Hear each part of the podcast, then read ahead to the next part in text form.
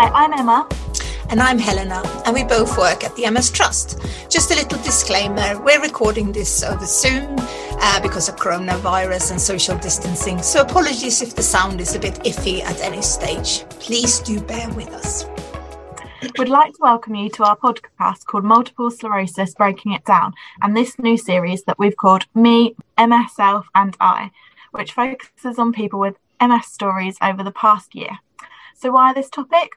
Well, the last 12 months have been unlike any other in so many ways. On top of the social restrictions, worries about job security, and the health of family and friends, people with MS have also had to contend with the delays to MS services they rely upon. The MS Trust want to highlight the people and faces behind these statistics, and we want to impress the urgent need to get MS services back on track by showing that there's a human story behind each person mentioned in these numbers. So, in this series, we'll be meeting some people with MS and hearing their stories from the past year.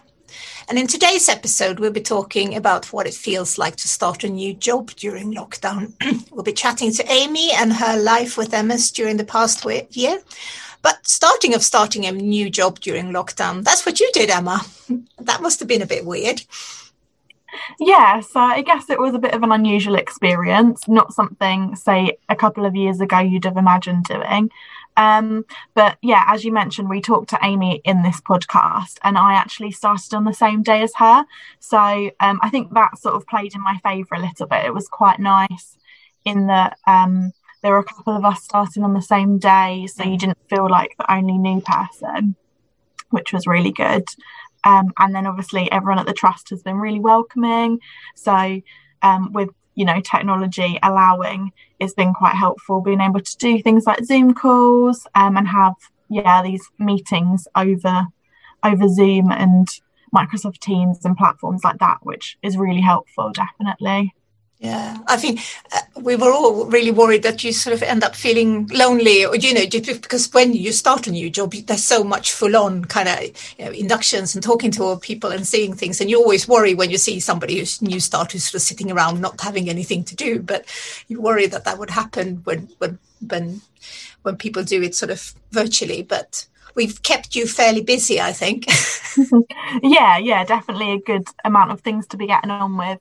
Um, yeah, so no, it's been a really enjoyable experience. And I think it's that balance of getting um, the work, but the social side as well, and getting to mm. know people, which can be challenging um, when you're working remotely. But again, I think people have been really good with that and made sort of an extra effort because they do understand that it's quite challenging. Yeah. And I think it does make a lot of difference to have the sort of Zoom calls and stuff rather than just emails because I always find it hard. Sometimes in the past, you could have long email conversations with people for years, but you've never met them. You have no idea what they look like. And it's seeing people, it makes a big difference, doesn't it?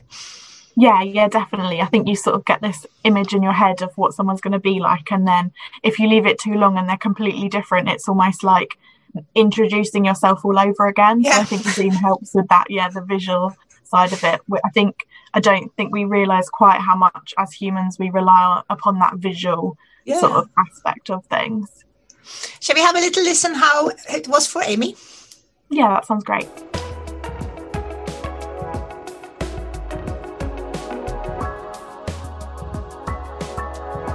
Me today is Amy, who happens to be one of my new colleagues. Amy joined the MS Trust last year in the middle of the corona strangeness. Uh, I'd actually heard of Amy before she joined us, as I knew she was running a Facebook group for young people with MS, which I'm sure we'll talk about a bit later. Hi, Amy. Hi, Helena. Thank you for coming to the podcast. Can you tell Thanks us a little bit yourself? Yeah, of course. Um, so I'm I'm Amy. Um, I am 23, very nearly 24. Um, and as you said, I've just started, well, four months ago now um, at the MS Trust as fundraising officer. Um, so that was in December 2020. Um, and yeah, I also run a young person support group, which, as you said, we'll talk about later. Um, and I also have a blog as well where I talk about MS and other invisible illnesses as well. Great stuff. Let's talk about MS. Let's talk about your diagnosis because you were diagnosed really young, weren't you? Yeah, so I was diagnosed with relapsing remitting MS um, in 2018, and it was just after my 21st birthday. Um, so yeah, really young, um, considering. Um, my diagnosis story itself is a bit of a funny one. Um, so I was actually living in Paris at the time. Um, and one day I noticed a numb feeling in my left leg. Um, but I couldn't really explain it to anyone. I just kept saying, like, my left leg feels really weird. I can't explain it. Um, and I tried to ignore it as you do for a few days, um, but it gradually got worse over um, about three days and then I decided I probably needed to go and see a doctor. um, so during this time as well, I was experiencing like lack of coordination, poor balance, um, literally couldn't walk in a straight line, really had to think about walking. Um, so I went to the doctor and I explained all of this. Um, and he said that he thought it was nothing to worry about and it was probably a trapped nerve. Um, but he sent me for a blood test and a CT scan just to kind of check everything was all right. And they both came back clear. So he thought everything was fine. And then over the next week or so, my left arm then went numb. Um, and I had like pins and needles in my left arm. Um, so I went back to the doctor and I said, Look, I still don't think things are right. Um, I really want this looking into more. And he said that he thought that I was bringing on the new symptoms because I was anxious. Um, yeah, so I asked him outright, I said, Do you think it could be MS? Because I've done a lot of Googling and, you know, it was one of the first things that came up. Yeah. Um, and everything was kind of pointing to that with my symptoms. And he just said no because I was too young and um, I had no family history of it. So I was like, okay, well, that's good, good news, I suppose. Um, but I still would like it to be looked into a little bit more and he said he would send me for an MRI scan just to give me peace of mind.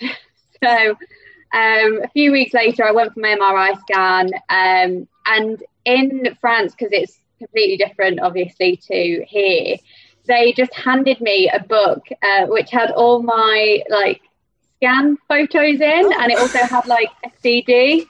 and I could kind of see on the images that there were like little white dots. Mm but I obviously didn't know what that meant. Um, and the people doing the scan, they said, um, right, you've got some areas of inflammation, um, but you now need to make an appointment with a neurologist. So I was like, okay, fine. Still thinking it's not going to be MS, um, it'll just be something else. Um, and then I decided to fly back to the UK because it had all been a bit just not a very pleasant experience. Yeah. And it was quite hard, obviously, because the language barrier and, and things like that. So um, yeah, I flew back, booked an appointment with a neurologist. I went private just because I wanted it done quickly, um, and it was really quick. I got an appointment within a, about a month, um, and yeah, the neurologist just took one look at this booklet that I had um, and diagnosed me. Um, wow. So yeah, it was a really weird experience. It was really quick. It was over about three months in total, so it was really really quick compared to a lot of people. Yeah. Um, but yeah, strange experience. Yeah, it must have been. I mean, it makes you wonder a little bit, like how what um, stats and things around MS they have in France. Because I think, I mean, obviously before people used to think older people, but I mean, a lot of people are diagnosed in their twenties. So, considering it wouldn't be well, who knows? But yeah, interesting anyway. Yeah. How did you feel when you found out? I mean, did you, did you know much about MS beforehand? Um, no. So obviously, I'd I'd done a bit of research after I kind of googled, and it said potentially could be MS. Um, and when I first saw that, I remember it coming up in like you know on like the symptom. You can put in all your symptoms, and it comes up with a few different conditions. And I remember seeing it, and it was like 85% chance that it could be this. Oh, okay. I would recommend doing that. no, just go to the doctor. But um, I remember seeing it, and I just thought, well, it, it can't be because all I'd ever known up until that point was, you know, older people. Like, mm. I think my friend might have had it, or someone saying that their nan had it at school. Um, I didn't know anything about it. I thought that it meant that you would be in a wheelchair, mm. like full stop. Um, and yeah, I had no idea. And obviously, I was I was still really shocked when I was told um, because the doctor telling me he didn't think it could be that. So yeah, I was I was shocked, but I had almost kind of got my head round it by the point that I was diagnosed because I had been researching so much. Mm. Which again might not be the best thing to do, but it did make it easier when I like sat in that room and they said this is what it is. Um, but yeah, I mean, I, I didn't know anything about it. I did think it was an older person's illness. I didn't know anyone younger. Yeah. I'd never heard of that. So so yeah, it was it was a big shock. I think when I was diagnosed, I was 29, and I was also quite shocked about being sort of because my granddad had it, but then you know he was an old old person. I well certainly when I was 29, he felt like an old, an old person, but um um yeah, so so I didn't really know that and then when you actually look at the statistics where they say sort of women t- tend to be a lot of women and in their 20s to 30s and you kind of think yeah. oh hang on that's me i'm smack bang in the middle of that but i did really not know those stats before i was diagnosed myself so it's uh no i think you you never really know about anything until it actually affects you like any sort of illness you don't really know much about no. just generally so yeah, it's it's really interesting now knowing what I know about MS compared to when I first found out. It's so mm. different, like how I think about it and everything now. And I suppose that's why things like MS Awareness Week and, and doing a lot of work online and, and the MS Trust, you, you know, trying to reach out to many people to explain that actually it is not just an old, I mean, obviously yeah. old people have it as well, but I mean, you see a lot of pediatric cases of MS now as well. So, mm-hmm. do you think that um, when you sort of think back that you had any symptoms before you were diagnosed? Yeah, so this is something I've thought about probably over the last like two years. Um, and I've, I realized there were a few tiny things, but you literally just don't think about them mm. until you kind of start piecing things together. Um, but there was a time probably two years before I was diagnosed where I had a numb finger, just one finger. Yeah. Um, and I remember for ages just thinking it was like an infection or something, but there wasn't anything visible. Yeah. So I was like, how can it be an infection? Um, and I just, I ignored it. I sh- probably should have gone to the, the doctors at the time, but I just thought it's one of those things. Yeah. Um, but looking back, I think that was, and it was on my left um, hand. So again, it kind of ties in. And then there was a, another time, I think about a year or a few months before my actual diagnosis. Um, and like the bottom of my spine towards the left, that was also numb. Oh, okay. um, so, yeah, again, I think there were definitely little signs, but when it's like little things that don't really bother you, like I just thought, oh, that's a bit of a weird feeling, yeah. and I just didn't really look into it too much, and then it kind of went away. So.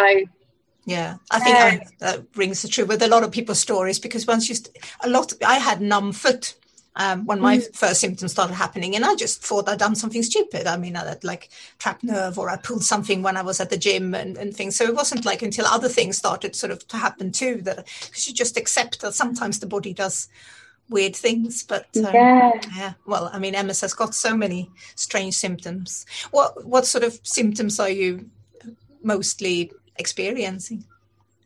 Um, so on a like a day-to-day basis, I would say that I am very lucky and I don't really have any daily symptoms other than fatigue. Um, my fatigue is terrible at the moment. Um, don't really know why specifically at the moment. I'd say the past year it's been quite bad as well. Yeah. Um, and I, would say I've, I've had fatigue for years. Um, and I also have something called pernicious anemia, which also causes fatigue. Oh. Um, so, yeah. It's hard to know like where it comes from. Yeah. yeah.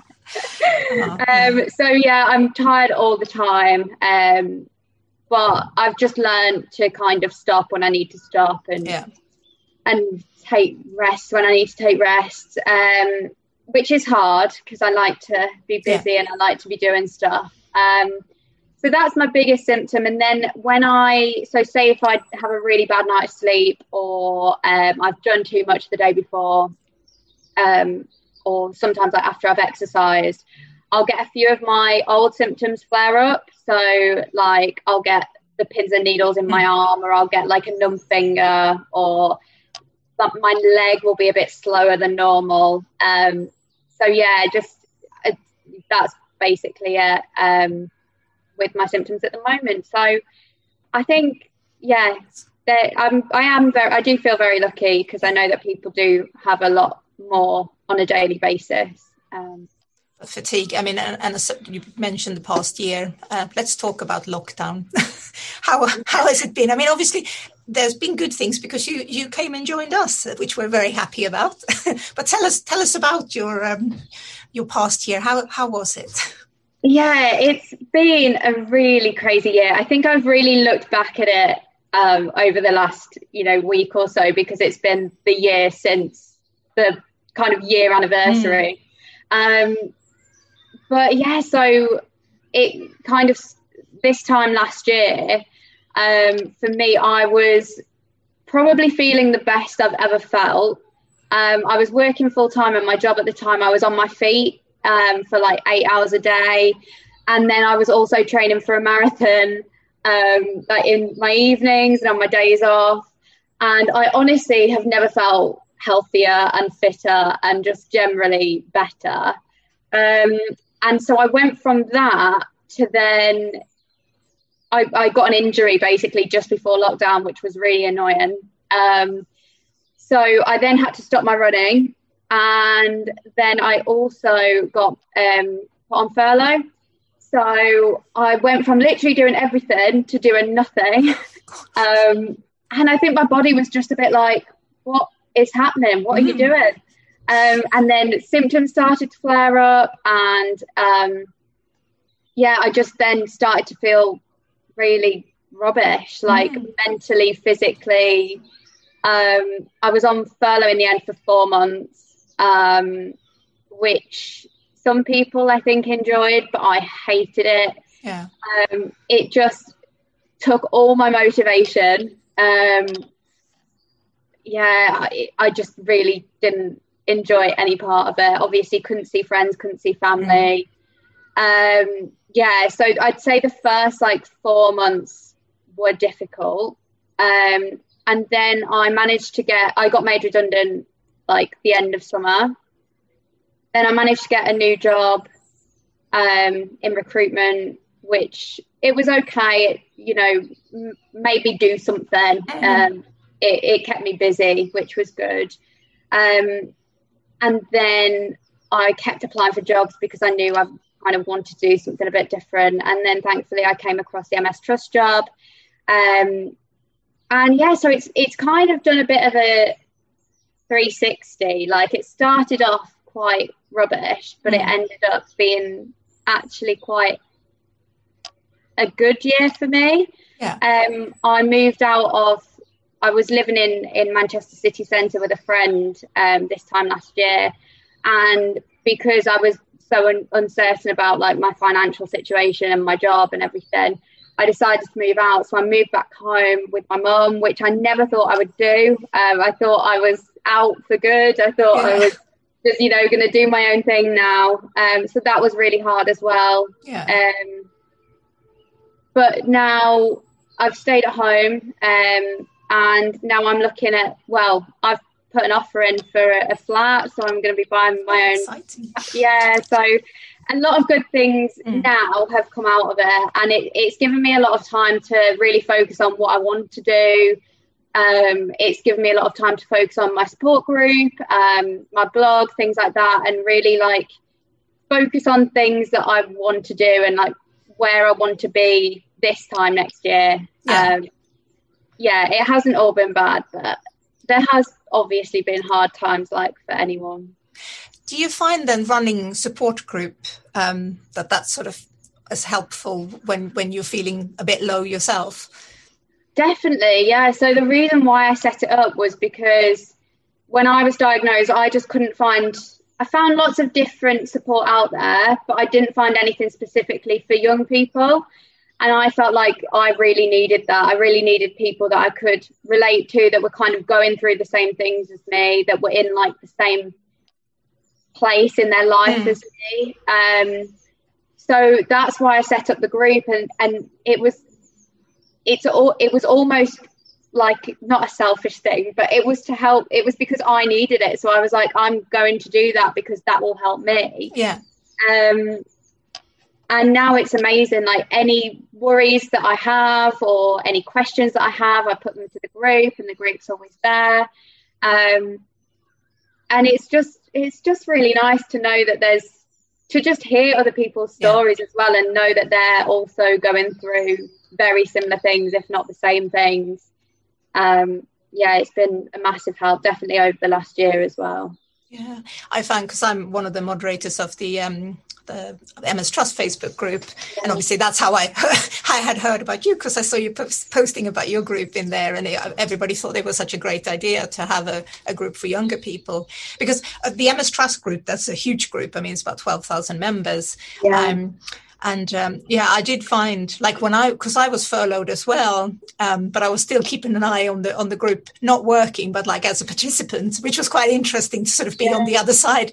Um, but yeah just the idea of like other people going through the same same sort of thing. And i, I found i think that kind of daily exercise that you miss from just walking into work or doing you know doing things really got got to a lot of people. And i think a lot of people just felt quite i mean everybody was feeling down the whole nation was feeling quite down.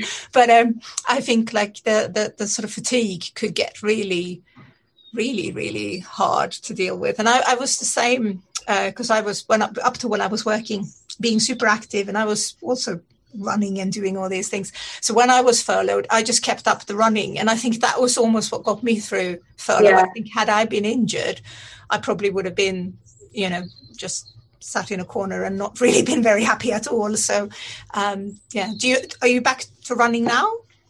Um, uh, well, I went on my first run for quite a while uh, the other day, and I was quite poorly a few weeks ago with something unrelated, but it flared up a lot of my MS symptoms. Mm. And I don't think it's helped with my fatigue and stuff. So after that run, it took me about four days to get back yeah. to normal. Um, so I've decided to kind of take things a bit slower. Um, but yeah, it's something that made me feel so much better. Um, and again, it's something I feel really lucky to be able to do, yeah. having MS. So I feel like because I can do it, you know, hopefully when I'm feeling a bit stronger and stuff, I, I want to do it. I want to, you know, mm. be able to let my body run while it while I can. Yeah, I I used to always feel when I was out sort of running and, and I would think about some of the people in the in the in the group and what they were going through and it sort of it powered me through my runs because I, I, was, I felt like well I, it is a privilege to be able to run. And it was um, yeah no it does help. Um, so a lot of people have had it as a kind of really negative experience lockdown. What do you think? I mean obviously being on furlough you said was hard but was that the sort of the, the hardest part for you or um, yeah, so I think definitely I, I, would say those first few months were mm. the hardest part. Um, I think for most people, those were probably the hardest part because no one really knew what they were doing. Mm. Um, you know, it was all quite scary. Obviously, it's still very scary, it's still ongoing, but it was so scary back then. I remember just being terrified of like even leaving the house. Mm. Um, and yeah, so those those first few months were were really really hard. Um, and then obviously just the whole year. So I've got um, a baby niece who she was one at Christmas. So it was really hard not being able to see her very often. Um, and yeah, just not being able to see my friends. I'm used to just being able to go and like pop for a walk, see my yeah. friends. Um, so those were were yeah, all of that was very difficult. But I mean, everyone was in the same situation. Mm. So I think knowing that you kind of knew that it wasn't just you. Um, and like having to move back home, as I said, that was really yeah. hard. Um, because I'm I would say I'm very independent. Yeah. And I always have been. And like I've, as I said before, like I've lived in in Paris. Like I don't, I'm not used to being mm. around my family all the time. Um, so yeah, that was really hard. But there, there have been loads of positives as well. Like I kind of touched on, like being able to start this job remotely, although it's been difficult and there's been like challenges starting the new job. Um, I feel really lucky that I've been able to start remotely and work from home. And obviously, I'm based in Manchester, so the job, the the office is in Letchworth. Yeah. Um, and it, I just think if it wasn't for the pandemic, maybe they would need someone that was based in Letchworth. And if I wasn't maybe willing to relocate, I wouldn't have even been able to apply for this job. So I think it's it's definitely opened up doors that yeah. might not have been open otherwise. And also, as much as I hated the time that I was on furlough, as I said before, it gave me the time to focus on things that it made me realize what I wanted to do as like a, a job. Yeah. Um, it like it made me have a complete career change. Um, so before I was working in retail and um, recruitment, and then completely changed and moved to the charity sector because I realised that's definitely more what I want to do. I want to give something back. And then it gave me time to focus on my support group. I grew my support group loads over over the summer. Yeah. Um, and yeah, so there, there were loads of positives, but yeah. it must have been quite strange starting a new job though, because you you started the other one as well, didn't you? The the job you had before the MS Trust one during. Uh, yeah, so yeah, I've done it twice now. I'm, I'm, a pro. um, yeah, so I started that job, and that was a lot of like calling people on on the phone. It, again, that was something that I'd never done before, mm. um, but I just kind of needed a job, and that was the first one that I was offered. So I was like, yeah, let's go for this one. Yeah. Um, and yeah, that was completely out of my comfort zone. Really weird again, being like working from home, but yeah, it, it, it is good in a, in a lot of ways because you know I, I don't have a commute no one has a commute anymore well some people do but yeah. i don't have a commute and ha- like dealing with things like fatigue not having a commute is massive. You know, it gives you yeah. so much. Oh yeah. It gives me an extra half an hour, hour in bed that yeah. I wouldn't have otherwise, and that's like invaluable to someone with MS that really badly suffers from fatigue. So all of that is is a massive positive. Um, starting a job in lockdown. Um, It'd be very interesting to sort of see how the world changes around recruitment and, and, and, and things like that. Like you said, you're you're not local to, to Letchworth, but it's about finding the right person rather than a person who happens to be in the right location. And I really hope that more and more companies will do you know consider a remote working for the long run because that would mean a huge deal for, for people with um, with MS you know or other you know other uh, conditions that would maybe keep you from applying for jobs sort of further away from where you you live so yeah it, it's a massive benefit and you know it it will open doors for people that perhaps if they you know because there's loads of jobs like in london maybe mm. not right now but you know there's loads and loads of jobs um, in lots of different sectors down there. And if you don't want to live in London, before now you couldn't apply for a job in London. Yeah. But uh, yeah, I think it will definitely benefit. It should benefit a lot of people because everyone's proven that you can work from home yeah. and you still do what you need to do. Yeah, no, I mean, it has been amazing. I think from when lockdown happened and all the MS Trust had to sort of start working from home, it, it, went very quickly. They got set up very quickly and we were all sort of on teams and we were doing things. And now it's become the new normal because it's been going for a year. So it's, it's bizarre, but it's still quite strange to think that I've never met you in person. Yeah. it is, isn't it? Yeah, I think that's the only weird bit. Uh, you're just like a head, so you have no idea. Like yeah. you might be super tall or like really short. I have no idea. so it'd be really nice to actually do meet you in person once we get get allowed to do so. Yeah, definitely. Um, so obviously, this week was um, the lowering of of the kind of rules that have been, and, and we're slowly coming out of lockdown. What are you looking forward to? What? what? Lots of things, but really like little simple things. I think that's one of the positives that I think everyone can probably take from lockdown. That I think now we all appreciate the little things in life a lot more than we did. Um, for me, it's it's things like literally just being able to go out for a meal because it's one of my favorite things to do. Um, to go out for a nice meal, um, to meet my friends again, um, you know, to be able to just see my family all the time, yeah, just to hug people. Yeah. it, it is just the little things, um, and yeah, just getting back to some sort of normality. I don't think it's going to be normal, no. like normal, normal life for a long time, but just even those little things are going to make such a difference. And I don't think anyone will ever take them for granted again. Well, I hope not. How has your contact been with like uh, MS nurses or your MS team? Has, has that worked during lockdown? Um, it hasn't been great. Um, so during the first lockdown, I thought I was having a relapse quite early on. Um, I think it was just after I kind of stopped everything mm. and my body was just a bit like, what's yeah. going on? Um, and I got in touch with my MS team uh, just to get some advice and kind of see if I needed to do anything. Um, and they just didn't get back to me. Um, so I, I called again like a few weeks later, even though my symptoms then had gone.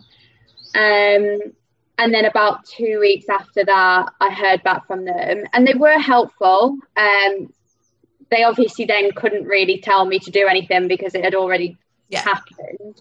Um, but they booked me in for an MRI scan, um, so that was all arranged. Um, and thankfully, it didn't turn out to be a relapse, so it was fine in the mm. end. But yeah, that was quite difficult because I felt like it was quite a long time to go without yeah. answers, and I felt a bit like I don't know what I should be doing. I don't know if I should just literally lie in bed yeah. and try and rest, or I I just really didn't know what to do. Um, yeah, so that was that was hard. Um, and then I had my annual appointment with my consultant on FaceTime, so oh, that was that was weird, but you know, it was. Did you have to was, do the um, the test where you you push? Obviously, you can't push anything. No, but... do anything. No, so it was just it. That was a bit. I felt like I didn't get as much out of it yeah. as I normally would because he just asked me a few things and then I answered yeah. and that was it. Um, but again, you know, there weren't there weren't any like major concerns from my point of view. Yeah. So it, it was okay that that happened. Um, but I imagine that would be quite frustrating for someone that maybe needed a bit more support. Um, and what else? Yeah, I just think in general, like there's there's been a few times where I've needed to call my MS nurse and then they haven't got back for quite a long time. Yeah. Um, but like I it is understandable and like yeah. we all know why we like I don't feel angry about it. Yeah. It's just it's just a shame really that there's like we don't have more um MS nurses and it, it yeah it's just it's just a shame more than anything but I think they've done what they can and you know thankfully I haven't needed any more support than I've than I've been given. So it hasn't been too bad, um, but it's just been slower than yeah. normal. And I think we certainly heard about that in the first wave, um, how a lot of MS nurses got redeployed elsewhere. Exactly. So I think more of them have got sort of got back, but I think it's still been a tricky situation. And I guess yeah. you you and I got a job where you're fighting for um, more MS nurses in post. exactly. Yeah. So I have actually spoken to some MS nurses recently after I was um, poorly the other week and they were amazing. Like they've been really good. So I think everything is slowly, yeah, slowly getting back to normal. But yeah, it, yeah, yeah, it must have been frustrating for them as well to sort of be pulled off yeah. to do completely different things. And I think, I mean, the NHS, in my my personal experience during the year, have been amazing in the way that how oh, yeah. what they pull. I mean, the whole vaccine program and everything is gone gone so fantastically. Well yeah. really how fast it's gone. But but but yeah it's it's really worrying when you do hear of people who who've sort of got mobility issues and things because you can't really like you say you can do some bits of the EDSS check on a camera because you could walk up and down and stand on one leg and stuff but you couldn't do the pushing thing because they can't feel the power in your arms could no. they so, so it's um yeah. Yeah I, and I think for for people trying to get diagnosed as well I've, I've heard a lot of stories of, of people coming to my group and saying, I just, it, it took so long. Like, mm. and I've had a lot of people get in touch with me as well um, to say that they they're just not getting diagnosed. And the, the doctors and everything keep saying, we're pretty sure it's MS, but we just can't get you an appointment to officially diagnose it yet. Yeah. Um, so that must be really, yeah, really hard as well you need to tell us um, how people can find your both your blog and your group. Yes. Um, so my blog, the, well, it's www.butyoudon'tlookIll.com. That's the the blog website, um, and then it's but you don't look ill on Instagram, and then the group. So again on Instagram, it's MS Together Official. Um, and on Facebook, I think if you type in MS Together Official as well, you'll find us um, and you can just request to join on there. Fantastic. And obviously, I w- would be silly not to point out that you can come and join the MS Trust Facebook group as well. Of course. if you search for uh, Multiple Sclerosis Trust uh, on Facebook, you'll find us there. Yeah, no, I, I think the the online community has been amazing during the whole yeah. thing. I think it's been so much support, and I mean, there's been I suppose there's, there's a lot of fear and, and, and fake news and things like that that's been flying around. So then it's quite nice to have these groups that actually do pull out the, you know, the, the proper facts and what is really going on, because a lot of people do get very worried when because you were saying about going and kind of talking to Dr. Google when you're first experience symptoms, and I think we're all guilty of that at some point, but um, it's not always the the best. No, approach, I would so. I would not recommend no, no, I wouldn't either. I think, yeah, give give the MS Trust a call, or you know, yeah. talk to another MS organization that's got information. But yeah, we're always here to to chat to you, even if you, if not just for people who have MS, but people who who are experiencing weird symptoms and and things. Yeah, because there certainly is a lot of different symptoms in MS. lots and lots. Right. Well, thank you so much for talking to us today, Amy. It's been oh, thank you for having me. And uh, I'm looking forward to meeting you in person one day. Yeah, fingers crossed it's not too long. Now, if this was a commercial podcast, here is where there would be an advert. But as we're a charity, we don't do that. So instead, we like this, to take this opportunity to tell you all about our fantastic resources for people with MS. Our website, which is www.mstrust.org.uk, has tons of information and resources for people affected by multiple sclerosis. And if you're wanting to find out more about working life in MS, there's a section on our website under Life with MS. And we're back. Right. How did you feel um, Amy's story was compared to yours starting a new job? Um, I mean, yeah, I think obviously the experiences simply of starting a new role were very similar. Mm. Um, obviously, I haven't had quite the same journey as she has had. Yeah. Um, but yeah, as I mentioned earlier, obviously it's been nice to have that comparison and have um, someone there in a similar position to bounce these sort of new feelings off of. Yeah, I feel we were very lucky to, get both of you two starting at the same time as well because um, you've both been so lovely and easy to work with, which has been really nice. And uh, as another person with MS, I, I felt it was really nice when Amy came and joined us as well. And I'm so impressed about the work that she's been doing with uh, the group um, as well for the newly diagnosed. Um, sorry, the, the young people with MS, uh, um, because I feel like having looked after our Facebook group for a long time, um, young people often find that there's it's hard to sort of talk, find people that are in the same situation as yourself because a lot of centres and things like that have got sort of older people at them. So I I really feel like she's um, done some great work there. Yeah, yeah, I definitely think it's a really brilliant thing to do.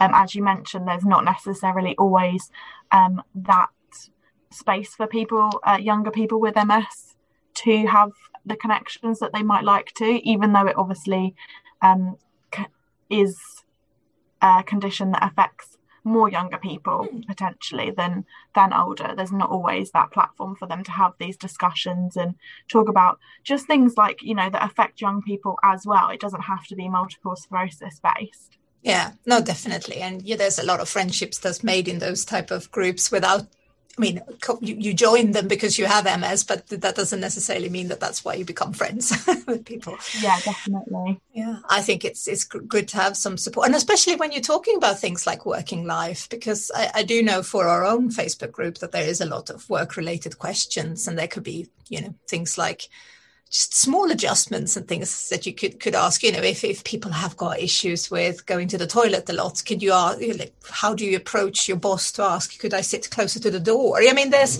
there's could be simple things that can be done but sometimes it's quite hard to approach the subject. So it is helpful to have someone to sort of bounce off the ideas um, just how to approach it. Um, I think maybe we should talk a little bit about the subject of disclosure obviously for myself and for uh, Amy starting a new a, a, job at the MS Trust, you, it wouldn't really be an issue to talk about MS. But I do see this topic sort of come up now and again in the Facebook group. And do you have to tell your employer if you have MS? Is, is the question a lot of people ask. And the answer in most cases is that you don't. Uh, jobs where you have to tell your employer include things like being in the armed forces or driving heavy goods vehicle, where the health and safety, well, there's like health and safety considerations. Um, but there's a lot other things to consider, of course, if if having MS may impact on your work uh, you might need a bit more support. And it might actually be beneficial for you to let your employer know uh, like we were saying about you know being asked to move closer to the toilet. That's like one of the things where you can get some of these adjustments made for you. And um, under the equality act um, employers uh, all employers must make reasonable adjustment for people with, um, for employees with ms and that includes like being ensuring more regular breaks allowing time off for medical appointments uh, and providing parking space closer to the entrance if you've got problems with like uh, mobility or fatigue. That's really good to know because i think as you've mentioned on our, especially especially on our facebook group there's been quite a lot of these sort of questions where people don't really know their rights when it comes to things mm. um, like employment. So definitely a useful thing to make note of um, before you worked with the MS Trust, Helena, did you tell your previous employer about your multiple sclerosis? I did. Um, in my previous job, I had to take off a fair chunk of time to go to like hospital appointments uh, as, as I was going through my diagnosis. Um, and I was sort of in my late 20s, and I, I, suspect a lot of people thought that might be pregnant, you know, when uh, of that age and running to the hospital, people were kind of wondering what was going on. Um, and I had a really nice and understanding manager, uh, so I really wanted to let him know what was going on. Um, and he never he never asked me about it. He sort of he was very fine, like to let me get on with whatever I was getting on with. Um, but when he I told him, he sort of advised me to talk to HR, and uh, I sort of spoke to them on the same day as I was diagnosed, I think. Uh, and they were actually really helpful. So they got me to see like an occupational therapist to sort out my desk to make sure that I was, you know, sitting correctly. Um, and then they also allowed me to work from home um, a few days a week. And you know, this was like back in 2007, so it's not like now when when we all have to work from home. But so it wasn't very common. So they were actually very good. So um, for me, it was actually a really positive experience. But I've heard some bad stories about people sort of coming out about their MS diagnosis at work too. That's a real shame that there's, you know, some people are having um, a difficult time with this. But obviously, please remember that we've got some really great resources on our website. Um, and they can help you talk to your employer and explain your, your MS to them if you need to. Um, our information team are always happy to receive questions from employers and employees as well who want to know more about MS. Mm. And like I said, I've heard a lot of bad experience where people with MS have in the past have to give up work before they necessarily wanted to, just because they were not able to have flexible working arrangements. But now into, you know, during 2020, we really proved that flexible working can actually be really productive. Um, so bosses are a lot more open to it, I think. Um, and if flexible working becomes a part of culture, I think it would really help everyone with disabilities or you know fatigue and things like that to stay in work and stay productive. So you know, fingers crossed that we actually really learn something from this. Um, so just remember that if you've got any questions about MS or any work related questions as well relating to MS, um, our inquiry service is available Monday to Friday, except from UK bank holidays, and that's 9am to 5pm. Outside of these hours, you're welcome to leave us a message and we'll get back to you as soon as possible. You can also find us on Facebook, YouTube, Twitter, and Instagram. And you can find this podcast on Spotify, Google and Apple Podcast, and Amazon Music. And get in touch, and as they say, like and subscribe.